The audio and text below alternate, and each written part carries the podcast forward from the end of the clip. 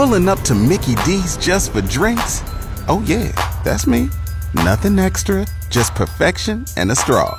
Coming in hot for the coldest cups on the block. Because there are drinks, then there are drinks from McDonald's. Mix things up with any size lemonade or sweet tea for $1.49. Perfect with our classic fries. Price and participation may vary, cannot be combined with any other offer. Ba da ba ba ba. The Audio Vault on 94.1 San Antonio Sports Star is brought to you by AA Best Bail Bonds, 225-2121, or online at mybestbailbonds.com.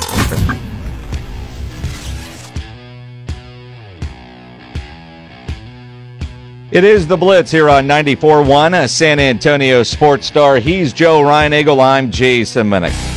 Go from Stephen Jones to John McClain. Joining us now on the Buyers Barricades guest line. Absolutely. Our 5 o'clock hour. I mean, Stephen was all over uh, schedule wise today. But, uh, John, before we get into the Texans' huge playoff game this weekend, and, and it's massive, um, the fact that in a 24 hour period, we've had Pete Carroll, we've had Bill Belichick, and we've had Nick Saban uh, leave their respective jobs. And, and you've been around so long, and I keep hearing terms like we'll never see anything like this in our lifetime again.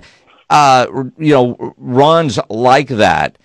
As long as you've been around, I'm sure there's been other coaches that have left, and we've said we'll never see anything like that again. But do, do you think we'll see runs like what we've seen from those three? Oh, I think we'll see at some point great runs, but the fact that they all are fired or quit within a 24 hour span is unprecedented. I think we'll never see anything like that. And what a week for football going back to Michigan winning the national championship, Jim Harbaugh possibly going to the NFL, all the coaches fired, a big surprise, Mike Vrabel, huge surprise, Pete Carroll, Bill Belichick was fired. They didn't leave under mutual parting of the ways. That's always BS. and we knew he was leaving. And then uh, Saban is the one, to me, that caught everybody off guard. And uh, Nick now, I'm guessing, will go to ESPN and work on college game day and all their college programs and eventually step in for Lee Corso. But it's been a monumental week, and yet we're not even talking about uh, this weekend when we have six games. You guys are my 12th show today. Wow. I had wow. 13 yesterday. I've got eight tomorrow and very little football talk. It's all about coaches with the football coming up at the end. It's just mind boggling to me what has happened this week. John, I saw a tweet that you sent out yesterday, and it, it, it got me curious. It, I, am paraphrasing, obviously, but you said something to the effect that, that you hope that they lose DeMeco Ryans' number in Alabama. Do you really think that that would be a possibility that he would leave Houston and head to Alabama? No, I don't. I haven't talked to him about it, but he has such a great situation here. First year, he's got Stroud, he's got owners that love him, stay out of his way, a general manager that he works with on every personnel decision. You know, he called this his dream job. You know, he played here, his wife's from here, they were married here, they're building their dream home here when he got the job. And uh, so, no, I don't think. Now, I know he loves Alabama. He's from just outside Birmingham. He loves to say roll tide. But right now, the reason Nick Saban left the portal, the NILs, every year having to renegotiate deals with players and they'll leave you is just drove him over the edge. And I don't blame him. It's much easier right now to coach in the NFL than to maintain a program in college football was having a new a new group of free agents every year. I, I can imagine. Um, I, I, think long college coaching careers are going to be a thing of the past yeah. because of the portal, unless somebody gets a handle on out of it eh, on, on that kind of stuff. And I think Nick Saban would be great as the president or commissioner, or whatever you want of whatever the new college football needs to be called, if that's what we're doing. All right, John. Uh, huge game this week, Saturday. Uh, you look at the draw that the Texans ended up with Cleveland, which might be one of the tougher matchups uh, of the weekend, just the way the styles fit, and the fact that Cleveland destroyed that team. Although C.J. Stroud didn't play, but C.J. Stroud doesn't have to cover Amari Cooper. Do you think they might do that on Saturday? I think two players destroyed the Texans: Joe Flacco and Amari Cooper. Cooper had 11 catches, 265 yards, and two touchdowns. First play of the game, 52 yards, then a 75-yard touchdown. So they jumped on him early. And the area of the team that needs to improve the most is the coverage. And the coverage has been pretty good. Derek Stingley Jr. has been great. He's voted NFL AFC Defensive Player of the Month today. But in that game, he allowed a rating of 104 against him, gave up one touchdown, had an interception. And for the season, he's given up a rating of like 55. So I would expect him to do better. The problem is their safeties they've got their top four safeties, three weren't on the roster when the season started. They've had so many injuries. Their second, third, and fourth safeties have been gone for a while, so they have trouble covering down the field. So I don't know if that means they're going to play a lot of zone and make him make Flacco get away from the deep balls he likes to throw. They got to get more pressure on him. Jonathan Greenard, their best pass rusher, went out that game. Will Anderson, I don't know if he's going to play. He was limited in practice. Will Anderson has tried to play as a high ankle sprain. He hasn't been real effective. And so they got to get some heat on Flacco they didn't get before. And with Stroud, you know, Myles Garrett did get a sack, but I think he had like 11 pressures. So I think they're going to, you're going to see Stroud throwing a lot, rolling out, getting rid of the ball quick, and he's hoping to have receivers back. He was missing his second, third, fourth receivers when they won in Indianapolis, which was pretty remarkable considering the Colts were in the best shape physically they'd been in since early in the season. John, I've got to ask you because uh, look, I know Houston's playing with house money as far as I'm concerned, and, and what they've done is incredible. But Cleveland comes into Houston as a two and a half point favorite. First of all, does that surprise you? And do the players give a damn about any of that? I don't know. They say they don't, but you know they pay attention to it. Home dogs have done really well this season, and the Texans are home dog. Now it's because the Browns pounded them in that last game, and uh, and but uh, after watching Stroud in the Indianapolis game, which was the biggest game of his football career, the other one was against Georgia in the semifinals last year, and he was great, and he was great in this game. And so if the Texans were to beat them, it wouldn't surprise me. If the Browns win and I pick the Browns by four, it won't surprise me. But everybody in Baltimore is already talking about Flacco coming home. People in Cleveland are talking about Flacco going home. It's going to be Cleveland and Baltimore at, at M&T Bank Stadium next week in the divisional round game. And I know on Pat McAfee's show when Stroud was on there this week, he go, "Oh, is that right? Okay, all right." He just kind of nodded his head. Well, we'll see. He's a rookie. I have a column on SportsRadio610.com where there are no paywalls, and it's about he was seven years old when Flacco was a rookie, and oh. he was 12 years old when Flacco won a Super Bowl. What they're hoping is that Stroud can have a rookie playoff experience like Flacco in 08, where he won two playoff games and lost the AFC Championship game at Pittsburgh. They would love to see some semblance of that. I don't know if they will. And if they lose, everybody will be disappointed. But when they look at the season, they're going to, people are going to go, wow. 10 and 7 after 3 13 and 1. A lot of money under the salary, salary cap. The last two picks from the Browns for Watson, first and fourth round picks. The, the arrow is pointing up and it's straight up. John McClain joining us here on the Blitz. Of course, he covers all things Houston for Sports Radio 610 and the Utopia podcast. Legendary uh, sports writer for many, many years there with the Houston Chronicle. You think about rookies in their playoffs, and you just mentioned they're hoping CJ has a rookie moment. Quite honestly, the way CJ has played most of this year, I think his rookie moment was in week one, and we haven't seen one since.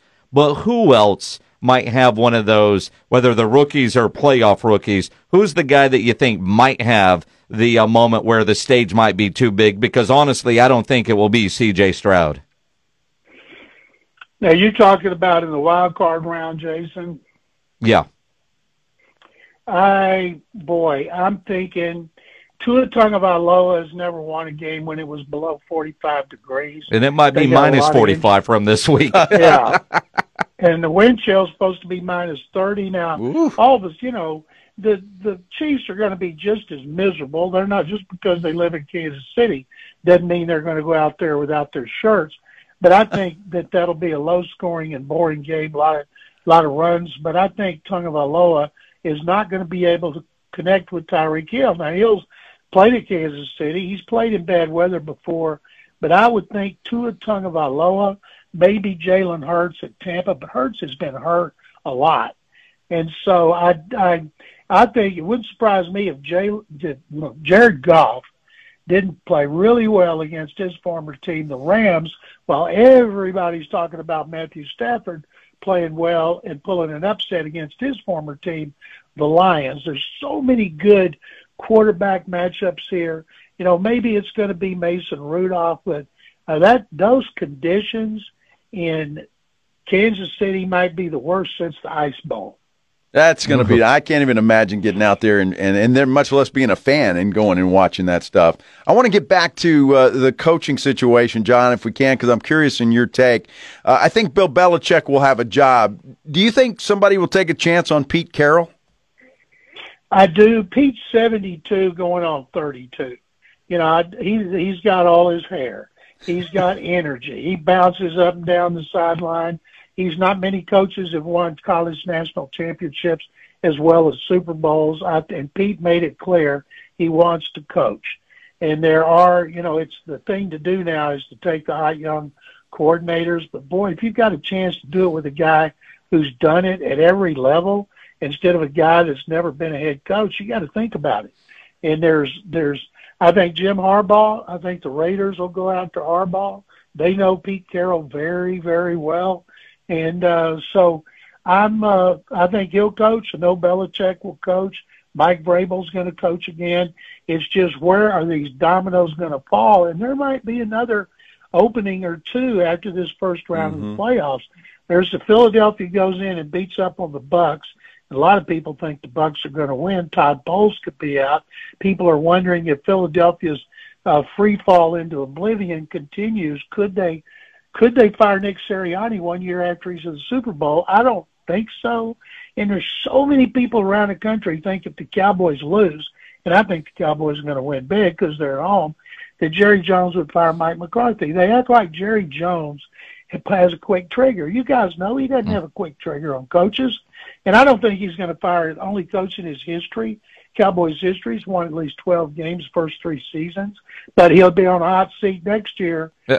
Sirianni will be on a hot seat next year too. I agree with you there. Another part with with Mike McCarthy where I think he's safe, unless they just get embarrassed, is the level of play you're getting from Dak Prescott this year with Mike McCarthy as the play caller. Dak hasn't played better, played at an MVP level. Of the ballots that we've seen posted online, it looks like Lamar is one and Dak is either or two or three. And I think you've got to give Mike McCarthy a ton of credit for that, which I think would save his job, unless, of course, it meant keeping Dan Quinn in Dallas as the head coach and keeping him out of Seattle. 25% of the NFL head coaching jobs are open as we sit right now, which seems ridiculous. Uh, how quickly do you think a lot of these jobs get filled? I think as soon as Detroit loses, Ben Johnson's going to get a job. I think Bill Belichick could have more than one offer. He's going to have to sift through. Not sure about Pete Carroll, and I think it'll be over next week. We're going to see a lot of the dominoes fall. And you talked about the MVP with Jackson and Dak. I looked at Sports Illustrated yesterday, and you give me, you got each of you give me one word reply to what I'm about to tell you. When it got to their Coach of the Year, they had nine Sports Illustrated writers. Didn't identify them. Uh, for Coach of the Year, uh, Kevin Stefanski, the Browns got four ones. DeMeco Ryans got four ones.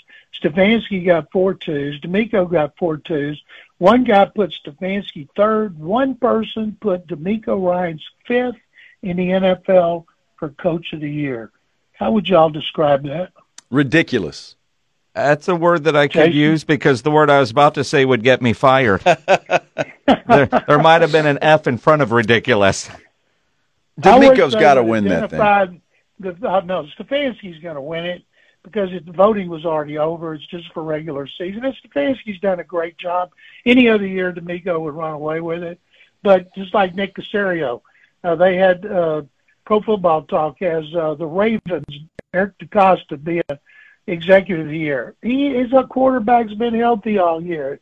It's amazing that they would look overlook Nick Caserio, make pulling off the trade. Well, wait, wait, wait, wait. Hold, hold, hold, hold, on, hold on. I, um, um, so to win executive of the year, you have to string along your franchise quarterback, have him say goodbye to Baltimore, open him up to be traded, which you knew couldn't happen, and then ultimately give the guy basically everything he wanted, and that wins you an award, huh?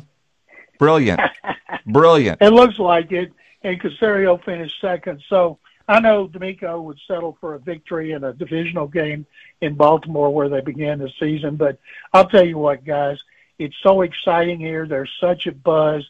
And I'd like to be the first to extend you an invitation to training camp in late July or August where you can come sweat a little bit and uh, uh, thaw out from your trip to California. You know, John, that sounds like such a lovely invite. Really I thought I thought we were friends.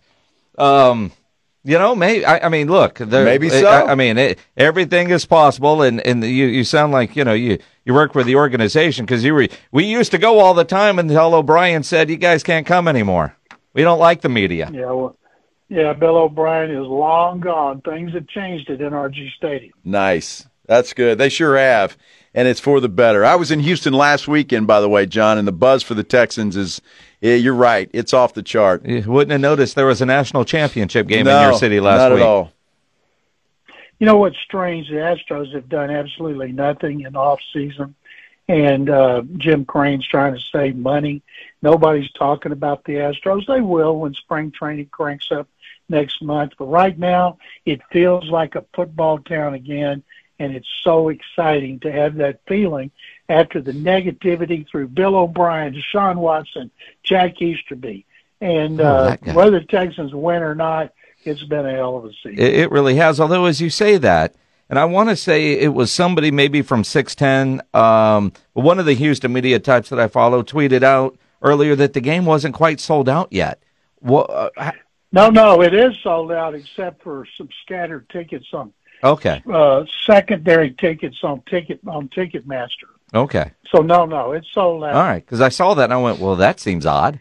Um, I'm wondering how many Browns Browns fans will be there. Probably a lot. I heard that uh, they were going on Texans message boards, posing as Texans fans and saying, "Oh, my grandfather's close to dying. All he's ever wanted to do was go to a Texans playoff game.